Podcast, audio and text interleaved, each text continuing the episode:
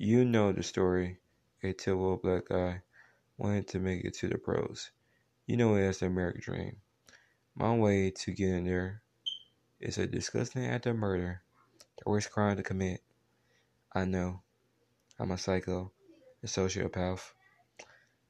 But I do not regret it. It was typical. I'm just telling you the story because I'm now serving life in prison. I thought you might find it interesting as I live my life in Ryan Cell. And don't worry, I didn't drop the soap.